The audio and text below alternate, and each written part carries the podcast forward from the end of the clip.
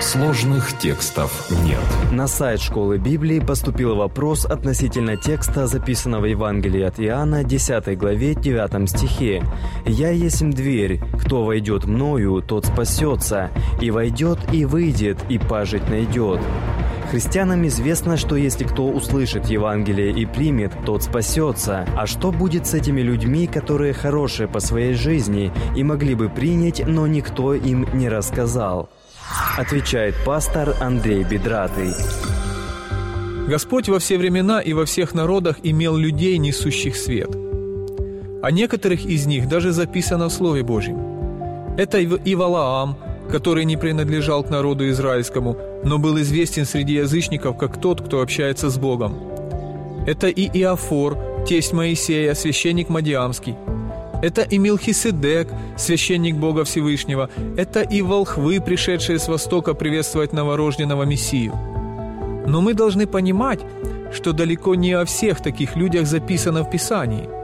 Этих источников света среди тьмы этого мира было гораздо больше – да и влияние народа Божьего было намного шире, чем может показаться на первый взгляд. Об Аврааме знали все царства, среди которых он странствовал. И слух о нем и о его Боге распространялся намного дальше. После казней, посланных на Египет, все народы древнего мира знали о Боге Израилевом. И устрашились филистимляне, ибо сказали, Бог тот пришел к ним в стан.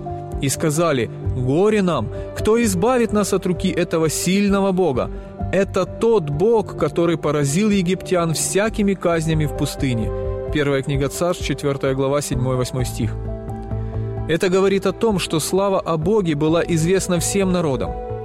А позже были указаны Вуходоносора по всей Вавилонской империи, а значит и всему миру, чтобы чтили Бога Даниила. А во времена Мардахея написано, что многие в стране становились иудеями. Но мы имеем еще один важный текст. Ибо когда язычники, не имеющие закона, по природе законное делают, то не имея закона, они сами себе закон. Они показывают, что дело закона у них написано в сердцах, о чем свидетельствует совесть их и мысли их, то обвиняющие, то оправдывающие одна другую. В день, когда по благовествованию моему Бог будет судить тайные дела человеков через Иисуса Христа. Послание к римлянам, 2 глава, с 14 по 16 стих. Итак, из этого текста можно сделать вывод, что будет суд, на котором Бог будет судить тайные дела всех людей через Иисуса Христа. И что же будет аргументом на этом суде? Оказывается, Павел пишет, что у некоторых из них дело закона написано в сердцах их. Об этом свидетельствует совесть их. Что же означают эти слова Павла? Где мы встречаем подобное? В Евреям 8 главе 10 стихе «Вот завет, который завещаю Дому Израилеву после тех дней, говорит Господь. Вложу законы мои в мысли их, и напишу их на сердцах их, и буду их Богом, а они будут моим народом».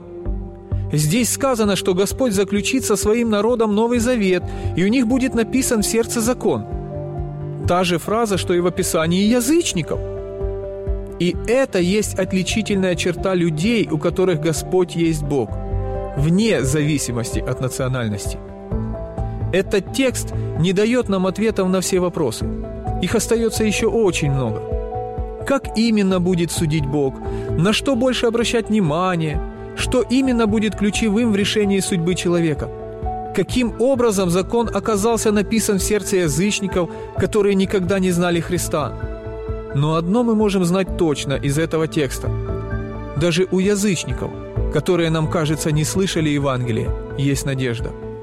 Остальное мы можем доверить праведному и милостивому Богу.